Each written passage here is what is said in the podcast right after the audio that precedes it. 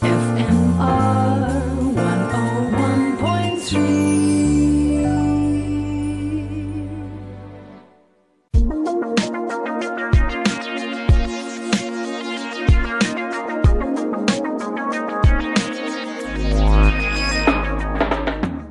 Welcome to Tech Talk with me, David Dundee. If you have questions or want to find out more about something, drop me a line, david at fmr.co.za, and you can find me on at David Dundee on those social media channels.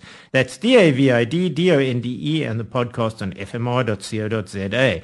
Before you accuse me of being an Apple fanboy, I'll admit I usually am.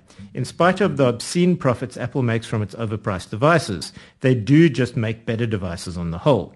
For something that just works out of the box and keeps on working, there really are leaders out there. This week they had their so-called far out event. Better watch, better headphones, blah, blah, blah, blah, blah. Then it comes to the phone.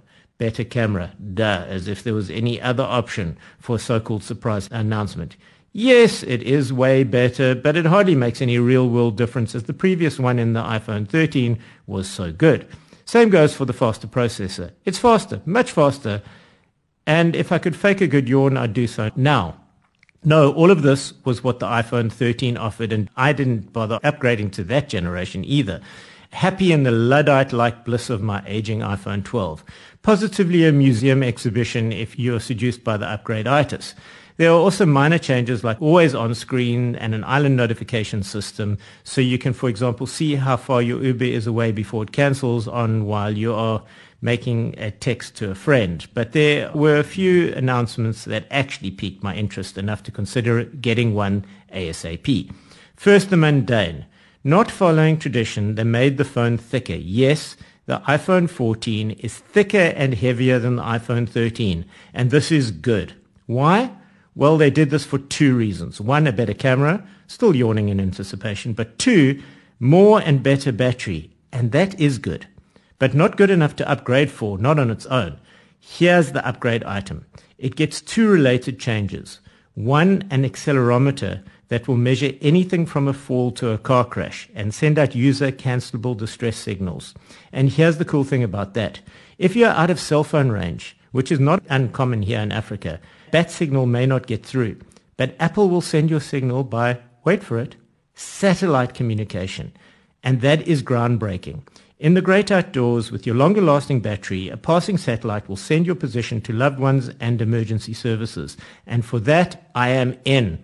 Apple, just take my money already. This is world changing and is probably a harbinger of change from the dominance of our current ISPs to more global solutions. And for that, I'm grateful. I can't wait to lay my hands on one. Uh-oh. One more thing, as they like to say in the world of Apple. In the US and some other markets, they're doing away with the SIM card trays. You will scan a QR code to hook up your cell phone provider, not install a physical card like you used to, and that will cause some issues. Not if you keep the same service provider, but if you're a person like me, you flip to and fro as you travel back and forth and you, you're in different locations, it often involves help from support in the unique cases of reloading one that you replace temporarily.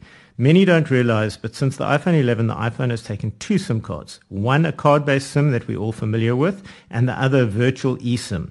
I use one SIM for my calls in a package from FNB optimized for unlimited calls at low cost. And I use another SIM card, which is a data-only SIM, SIM card. And the FNB card is a physical card. And this is the one I swap when I travel. Often eSIMs are hard to get at airports and the like. And coming back only has me need to pop out a physical card and reinsert. This may be enough to bother people like me away from making the upgrade. I wait to see how Apple actually implements this. Some markets may get a version of the iPhone 14 that retains a physical card, so let's wait and see. That was the iPhone 14. For questions or to find out more about something, david at fmr.co.za, and you can find me on at David Dundee on most social media channels. That's D-A-V-I-D-D-O-N-D-E and the podcast on fmr.co.za.